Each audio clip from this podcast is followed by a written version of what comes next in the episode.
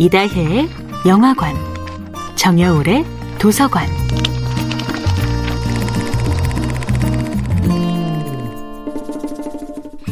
안녕하세요. 여러분과 아름답고 풍요로운 책 이야기를 나누고 있는 작가 정여울입니다. 이번 주에는 철학자 나탈리 크납의 불확실한 날들의 철학과 함께 합니다. 인생의 과도기에서 커다란 깨달음을 얻어 삶의 터닝포인트를 맞이한 사람들의 사례는 수없이 많지요. 후쿠오카 마사노부는 제2차 세계대전 당시 자신의 모든 경력을 내팽개친 은거 생활 끝에 자연을 탐구하며 시간을 보내다가 전 세계 자연 농법 이론의 시조가 됩니다. 특히 뇌종양 진단을 받은 뒤 인생을 바꾼 작가 헤른도르프의 이야기는 삶 자체를 소중히 여기는 것이 인생에서 얼마나 중요한 경험인지 알려줍니다. 철학자 한나 아렌트는 모든 사람은 세상에 단 하나밖에 없는 새로운 존재라면서 인생에서 실망스러운 결과를 만난다 해도 그것이 꼭 우리의 잘못 때문에 비롯된 것만은 아니라고 강조했습니다. 그런 결과들은 그 자체로 지금 주어진 삶과 새롭게 대화할 수 있는 기회를 제공하며 오히려 스스로 계산하지 못하고 예측할 수 없었던 일이 어우러짐으로써 매 순간 우리에게 행동의 여지를 마련해 준다고 합니다.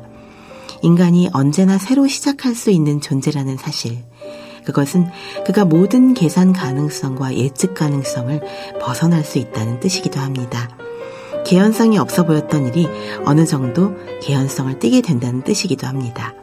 이성적으로는 계산 가능하지만 결코 기대할 수 없는 기적 같은 일을 희망해도 괜찮다는 뜻이지요. 따라서 우리가 지금 주어진 수단으로 진정 노력하고 있다면 결과와 상관없이 우리가 잘하고 있다고 봐야 합니다.